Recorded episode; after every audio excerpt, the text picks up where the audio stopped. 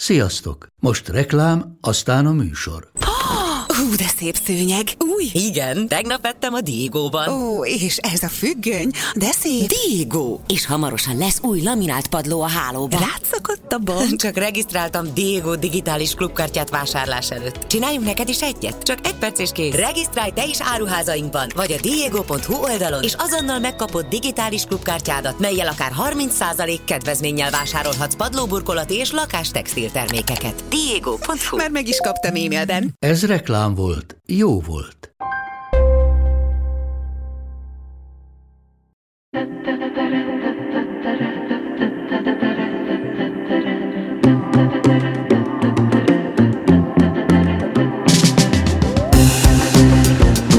Sziasztok, Epres Panni vagyok, ez a Neked Könnyű podcast. Annyiszor mondjuk egymásnak ezt a frázist, pedig szerintem senkinek nem könnyű. Viszont ha odafigyelünk egymásra, és sokat beszélgetünk, akkor mindenkinek jobb lehet. Az epizód főszereplője egy különleges fiatal nő, aki sok év után kapott választ arra, miért érzi magát kívülállónak. Lizanka 32 évesen kapta a diagnózist autizmus spektrum zavaráról. Korábban súlyos pszichiátriai problémákkal kezelték, végül kitartó önismereti munkával sikerült megtalálnia a helyét a világban. Útjáról Lizanka címmel írt könyvet Orosz Ildikó. Vele és Lizankával beszélgetek. A harmonikus élethez nagyon fontos, hogy olyan emberekkel vegyük körül magunkat, akik hozzánk hasonlóan gondolkodnak, és egy podcast is akkor jó, ha olyan támogató áll mellé, akivel azonosak az értékeink. A neked könnyű legfontosabb partnere a Volvo Autó Hungária. Hogy miért találtunk egymásra, az hallgassátok meg tőlük.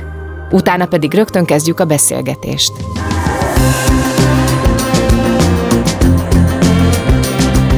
A Volvo-nak megalakulása óta a világ és a benne lévő emberek a legfontosabbak. Tudjuk, milyen nehéz a gyorsan és folyton változó világunkban helytállni, és hisszük, hogy a harmónia megteremtéséhez főként önismeretre, tudatosságra és időre van szükségünk. Ezért támogatjuk a Neked Könnyű podcastet, és ezért készítünk olyan intelligens, környezetbarát és emberközpontú technológiákkal felszerelt autókat, amelyek a közlekedés minden résztvevőjének, így a benne ülőknek is biztonságot és nyugalmat adnak. Hiszen ha pszichésen kevésbé megterhelő a vezetés, több időnk és energiánk marad az emberi kapcsolatainkra és magunkra, vagyis mindarra, ami igazán fontos.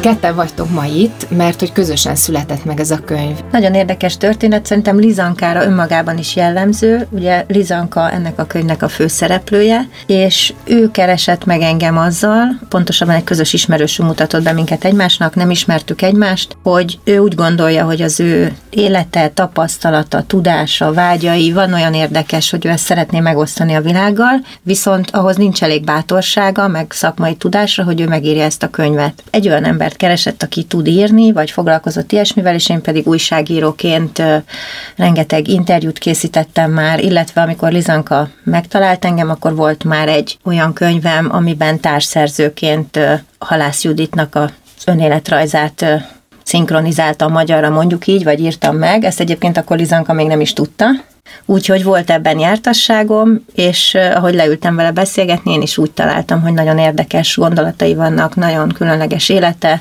és ebből született egy közös együttműködés. Többször találkoztunk, beszélgettünk, én ezt magnóra vettem, és utána megírtam a, ebből a történetet, illetve kiegészítettük egyéb interjúkkal, szakmai interjúval, illetve az édesanyjával egy interjú készült, hogy az ő történetét más szempontokból is meg tudjuk ismerni. Nagyon fontos az a szó, ami még nem hagyta el a szánkat, hogy ez az autizmusról szól ez a könyv, hiszen Lizanka, te autizmussal élsz, a te küzdelmeidről szól ez a könyv. Amikor idejöttem veled beszélgetni, akkor nem csak te izgultál, hanem én is izgultam, hiszen az autizmusról nagyon sokat hallunk, de nem nagyon tudunk róla semmit.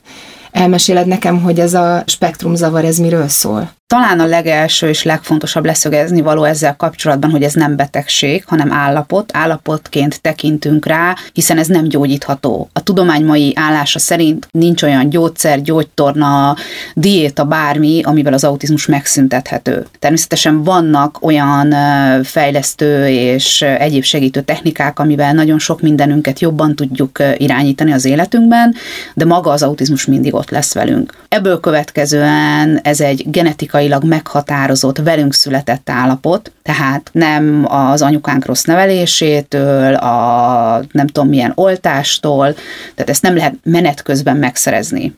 Tehát ezzel születni kell, úgymond.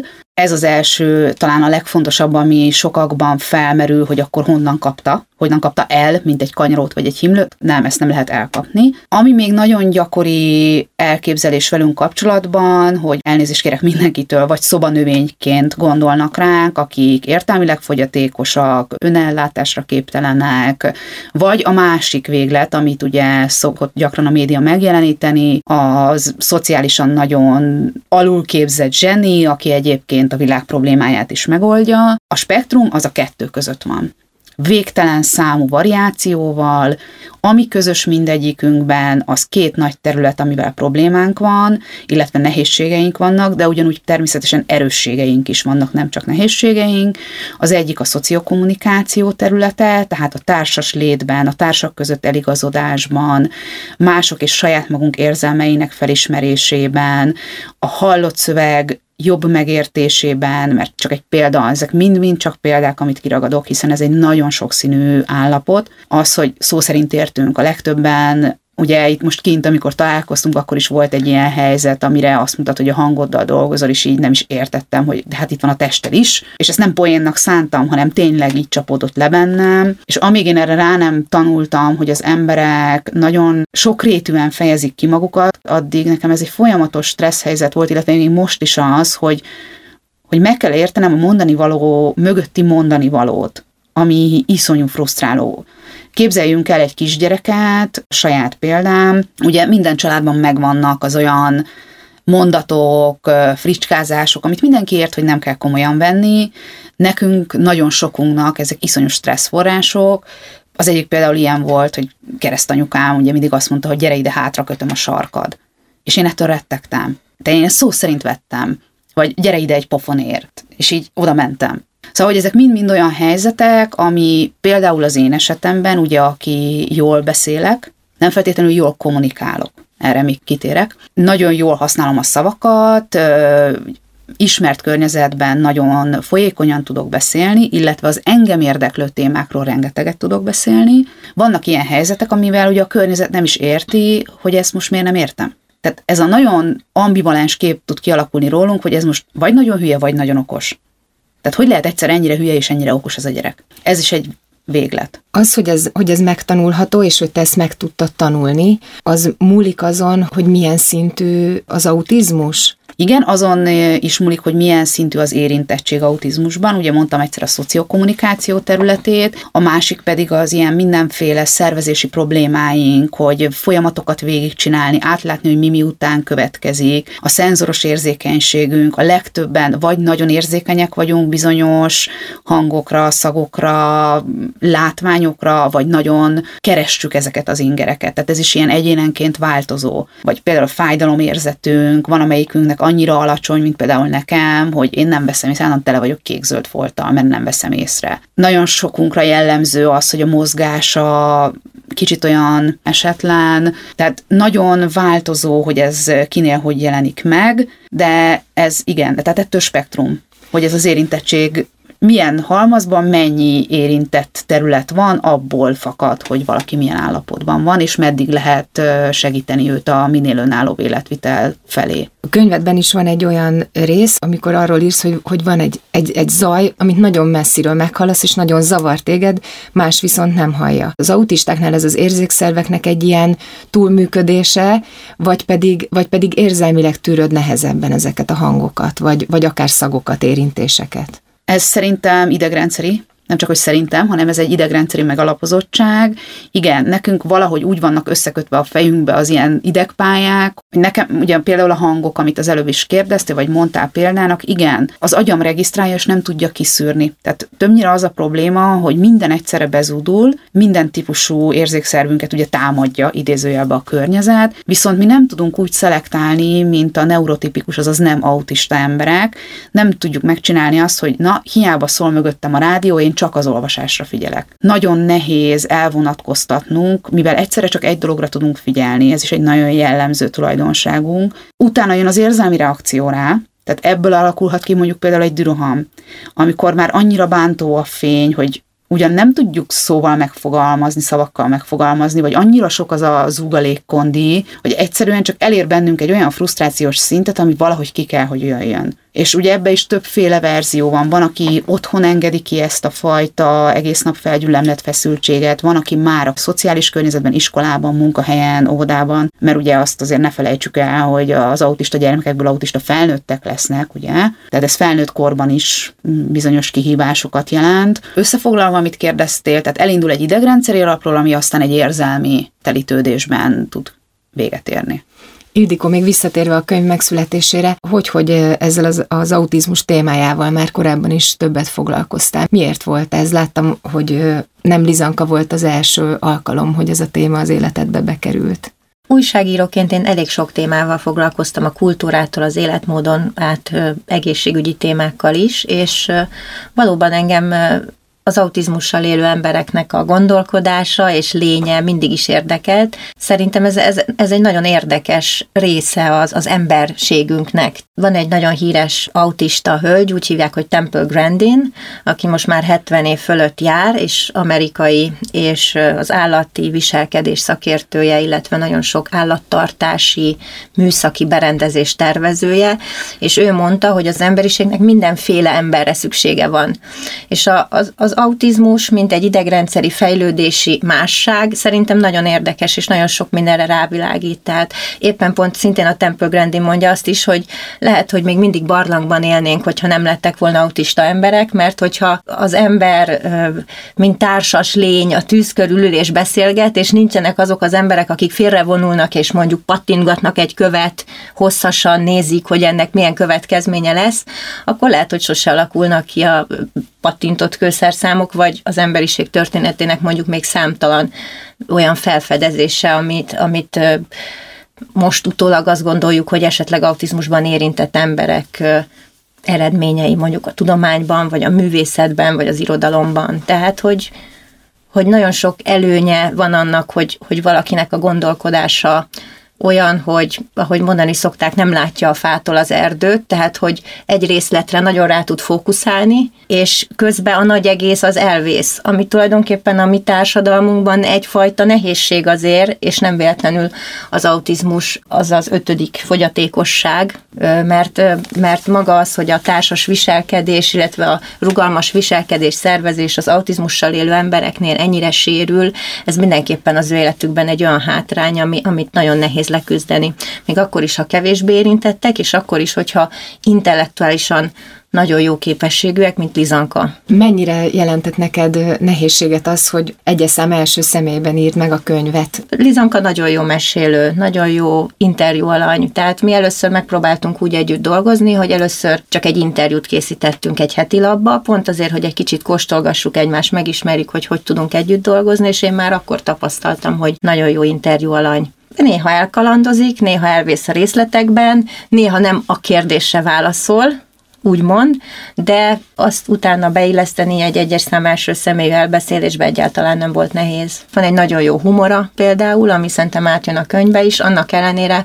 hogy az élete drámai és tragikus fordulatokban bővelkedik, hiszen róla tudni kell, ami még nem hangzott el, hogy hogy nagyon sokáig félrediagnosztizálták, tehát olyan diagnózisokat kapott, amik pszichiátriai diagnózisok, de a depressziótól, az evészavarokon át, a borderline személyiségzavarig sokféle irányba próbálták őt kategorizálni, és az autizmusára, amelyre ezek a pszichiátriai kórképek csak társultak, rátapadtak, csak felnőtt korában derült fény. Pont azért, mert nagyon jól tudja kompenzálni a hiányosságait az intellektusával, meg az egyéb személyiségi jegyeivel. Ez ezért volt, hogy későn ismerték föl, vagy Lizanka, hogy láttad te, hogy mennyire voltak társaid 20 évvel ezelőtt mondjuk ebben?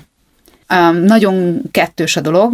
Egyrészt, amit az Ildikon nagyon szépen összefoglalt, hogy én önerőmből is sok mindent úgymond kompenzáltam, és nem derült ki. Másrészt a 90-es években voltam én kamasz, amikor a spektrumnak erről a végéről nagyon-nagyon keveset tudtak a szakemberek. Tehát nem arról van szó, hogy én csak rossz szakemberekkel találkoztam, akiknek gözük se volt arról, hogy miről beszélünk, hanem olyan szakemberekkel találkoztam, akik nagyon akartak nekem segíteni, de inkább az úgynevezett klasszikus kanneri autizmust ismerték, mert arról tudtak tanulni, tehát azokról az autista társaimról beszélek, akiknek az intellektuális képessége nem annyira jó, nem kommunikálnak szavakkal esetleg, tehát a, a súlyosabban érintett társaimat ismerték inkább. Tehát benne van ez a része is, és az, hogy én 32 évesen kaptam diagnózist, az viszont pedig már annak köszönhető, hogy ez a 2010-es évekről beszélünk, és egyébként az is egy csodaszámba ment, ahogy ez rólam kiderült.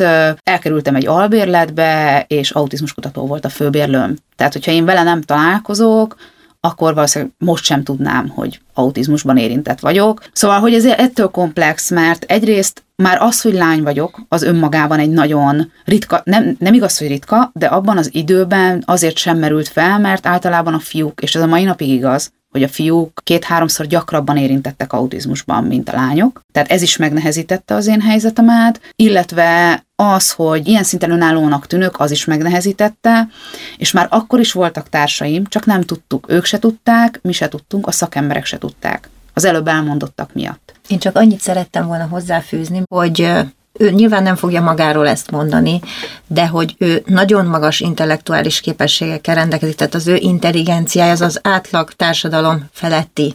Plusz olyan személyiségjegyei vannak, hogy nagyon kitartó, nagyon motivált, ha valamit szeretne, akkor annak utána megy, a legjobb szakemberektől kérdezi meg, és ennek köszönheti, hogy ő a hátrányaiból, amik az autizmusából fakadnak, nagyon sokat tud ellensúlyozni, vagyis kompenzálni, vagyis elrejteni, és emiatt van az, hogy róla, ha egy helyiségben ülnek vele, akkor esetleg nem is veszik észre, hogy ő milyen hátrányokkal küzd. Tehát ebből a beszélgetésből, amiben bár izgul, de azért biztonságban érzi magát, valószínűleg ez nem jön át, de más helyzetekben, új helyzetekben neki azért vannak nagyon komoly hátrányai, amikkel az átlagemberhez képest indul, mert egy csomó olyan készség van, amit mi átlagemberek észrevétlenül szedtünk magunkra az évek során, egész pici korunktól, hogy hogy, hogy működnek az emberi összenézések, ritmusok, egymásra pillantások, az autizmussal élőknek ez különböző mértékben nehéz. Viszont egy embert nem csak az határoz meg, hogy autista,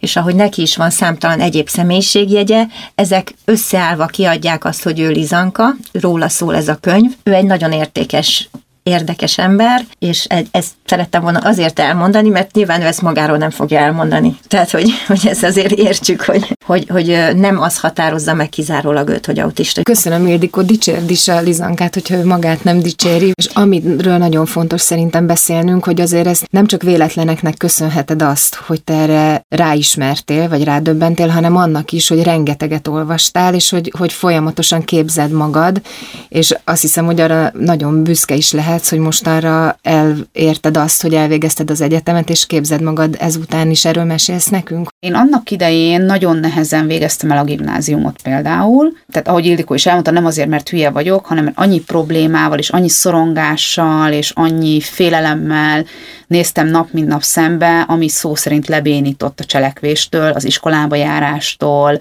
hetekig nem voltam képes kimenni az utcára például, tehát én nyolc év alatt végeztem el a gimnáziumot amit egyébként nem szégyellek így utólag, hiszen hiszen nem arról volt szó, hogy én azt nem akartam befejezni. És például a, a második gimnázium, az elsőnek is, de a második gimnáziumomnak is nagyon hálás vagyok, hiszen a belvárosi tanoda nélkül nem lehetne ma érettségim. És ugye eltelt nagyon-nagyon sok év a, a, kiesett a tanulmányaimból, illetve kisebb OK és képzéseket elvégeztem, és aztán, amikor én megkaptam a diagnózisomat autizmusról, és ugye, ahogy te is említetted, rengeteget olvastam külföldi magyar szakirodalmat, akkor valahogy úgy felsejlett bennem, hogy hát ez a gyógypedagógia, ez lehet, hogy érdemes lenne, hiszen ha már érdekvédőként dolgozom, mert ugye mi 2014-ben Fekete Gyév Viktorral elkezdtünk egy érdekvédelmi munkát YouTube-on, Facebookon, országos előadásokat tartunk, stb., akkor azt már én az én maximalizmusomból fakad, hogy én ezt szeretném jól csinálni, ezt is. És ehhez viszont olyan tudásra van szükségem, ami jelenlegi, friss, naprakész, amivel, amivel nem csak, én persze kiállok és elmondom, hogy én hogy éltem meg a dolgokat, de alá is tudom támasztani adott esetben komoly tudományos háttérrel. És úgy kerültem végül is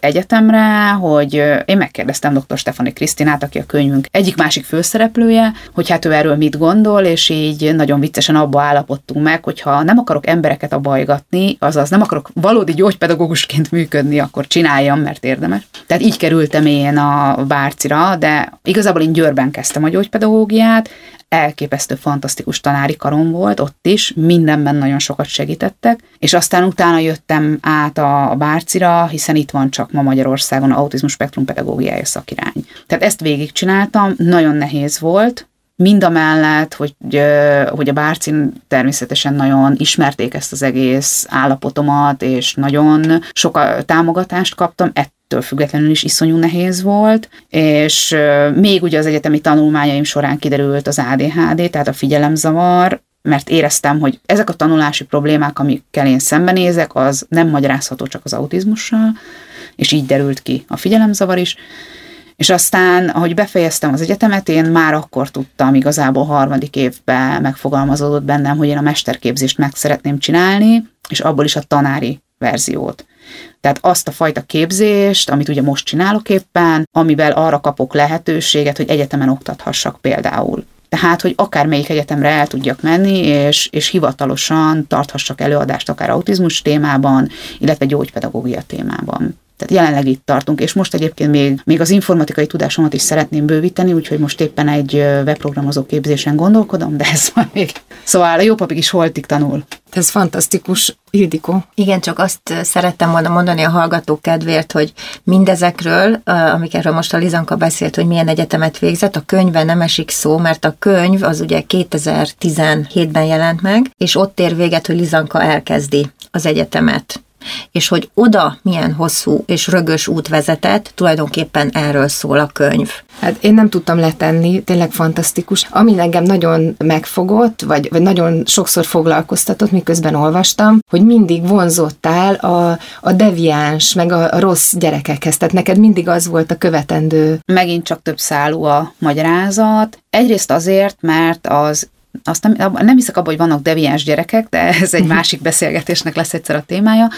Tehát valójában nekem, aki nehezen olvasok mások viselkedéséből, nyilvánvalóan sokkal könnyebb volt észrevenni azt, aki feltűnően viselkedik, vagy kirívóan viselkedik. Tehát ez az egyik magyarázat arra, hogy miért pont azokkal barátkoztam, vagy próbáltam kapcsolódni, akik valami akár negatív, akár pozitív értelemben kilógtak a sorból. A másik az az, hogy valahogy a, társadalomból való kilógásunk össz, is összekapcsolt minket. Tehát a, az úgymond idézőjelben deviánsok azért fogadtak be maguk közé, mert én meg másképp voltam deviáns. Tehát ez a kettő, de azt hiszem, hogy ez elég sokunkra, elég sok autista társamra is jellemző, hogy gyakrabban tud ahhoz kapcsolódni, aki kilóg, vagy, vagy sokkal idősebb, vagy sokkal fiatalabb, vagy úgymond rossz gyerek, idézőjelben rossz gyerek. Valahogy nekünk ez a könnyebb, mert ezt vesszük észre, ezt tudjuk regisztrálni a kis idegrendszerünkkel, pláne gyerekként. Néhány héttel ezelőtt beszélgettünk itt a stúdióban a narcizmusról, és valahogy úgy magyarázták, hogy tulajdonképpen mindenki narcisztikus, csak mindenki máshol helyezkedik el ezen a skálán.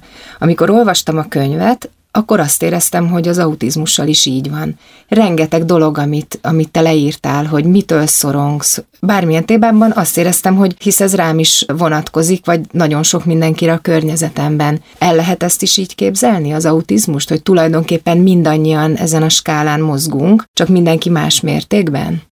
Ha nagyon leegyszerűsítve gondolok rá, akkor igen, valójában nem. Autizmusnak nagyon körülhatárolt kritériumai vannak, és az, hogy magadra ismertél, az természetes, hiszen ugyanolyan emberi tulajdonságokból állunk össze, mint bárki más. Az a nem mindegy, hogy az a tulajdonság halmaz, ami nekem van, az mondjuk egy az egyben megtalálható-e nálad, vagy mondjuk a 15 tulajdonságból három illik rád.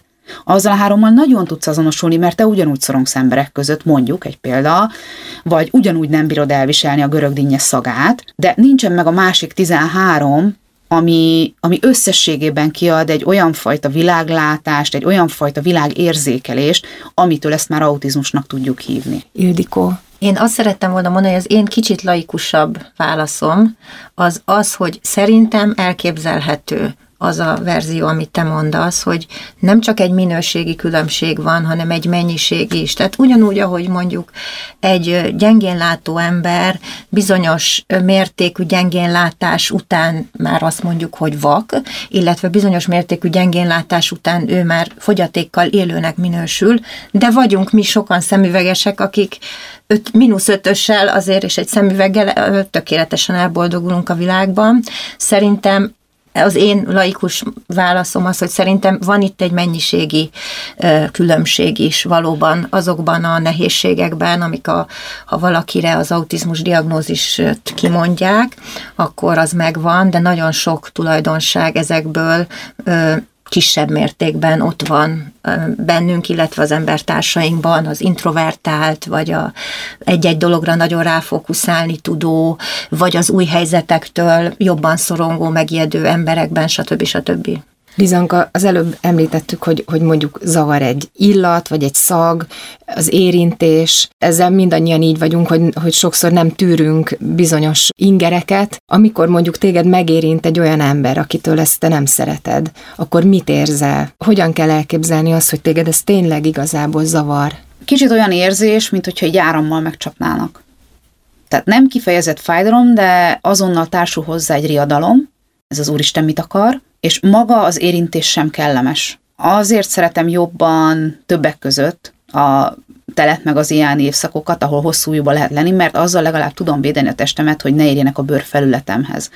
Tehát az egy plusz feszültségforrás, a közvetlenül a bőrömhöz érnek hozzá. Ezt úgy kell elképzelni, hogy amíg én erről nem tudtam, ugye kisebb kamasz voltam, vagy hát ugye akkor ugye a hormonális változások meg minden, sajnos volt olyan, hogy szegény magyar tanárnőmet gyomorszájon vágtam, mert nem vettem észre, hogy jön, és hátulról rámakaszkodott a folyosón. Megölelt.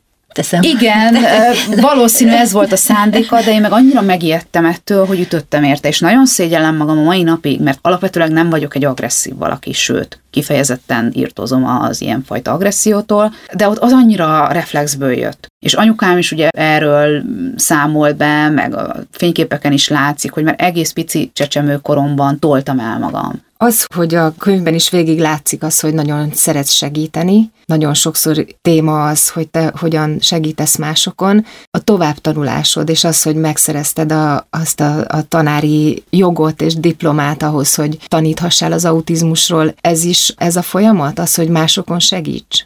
Igen, ugye én 2013-ba kaptam diagnózist, és mivel én magam is nagyon-nagyon nehezen találtam olyan szakembert, aki látott már felnőtt női autistát. Tehát az egy kanosszajárás volt eljutni egy olyan szakemberhez, aki tényleg tudja, hogy mit lát nem csak ráhúz valamit, és én azt gondoltam, és, és a könyvem alapja is ez, ez a gondolat indított el, hogyha csak egy-két-három fiatalt, a családot megmentek attól, hogy végig kelljen menniük azon a poklon, amin nekem, akkor már megérte ezért fontos nekem ez, hogy én is képezzem magam, és, és minél hitelesebb próbálok lenni ebben a történetben, hiszen igen, így tudok segíteni.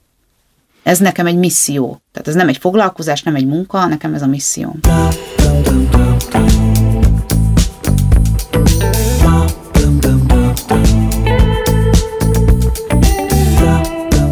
A Neked Könnyű podcastet hallottátok. Azért indítottam el ezt a műsort, mert ha jobban értjük a belső működésünket, akkor nyitottabbak vagyunk egymás felé. És persze közelebb kerülünk saját magunkhoz is.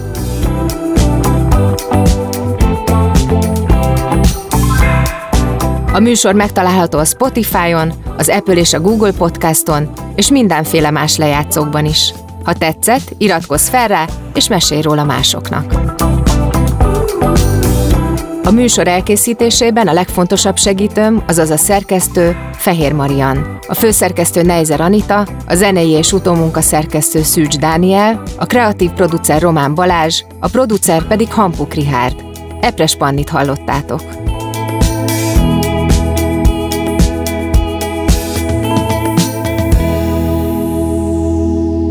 Beaton Studio a Volvo-nál azért dolgozunk, hogy a mozgás szabadságát fenntartható, személyes és biztonságos módon tegyük átélhetővé. Hisszük, hogy ez a cél csak az önmagunkkal való őszinte szembenézés és az elhivatott munka révén valósítható meg. Ezért vállaltuk, hogy 2040-ig teljes mértékben klímasemleges és körforgásos vállalattá válunk, és etikus üzletvitelünkkel hozzájárulunk egy igazságosabb társadalom létrejöttéhez. Úttörő technológiai megoldásainkkal nem csak az autóban ülők, de a közlekedők számára is nyugodtabb körülményeket teremtünk. Mert a jövőnk közös, a jobb holnapot pedig a ma felelős döntései formálják.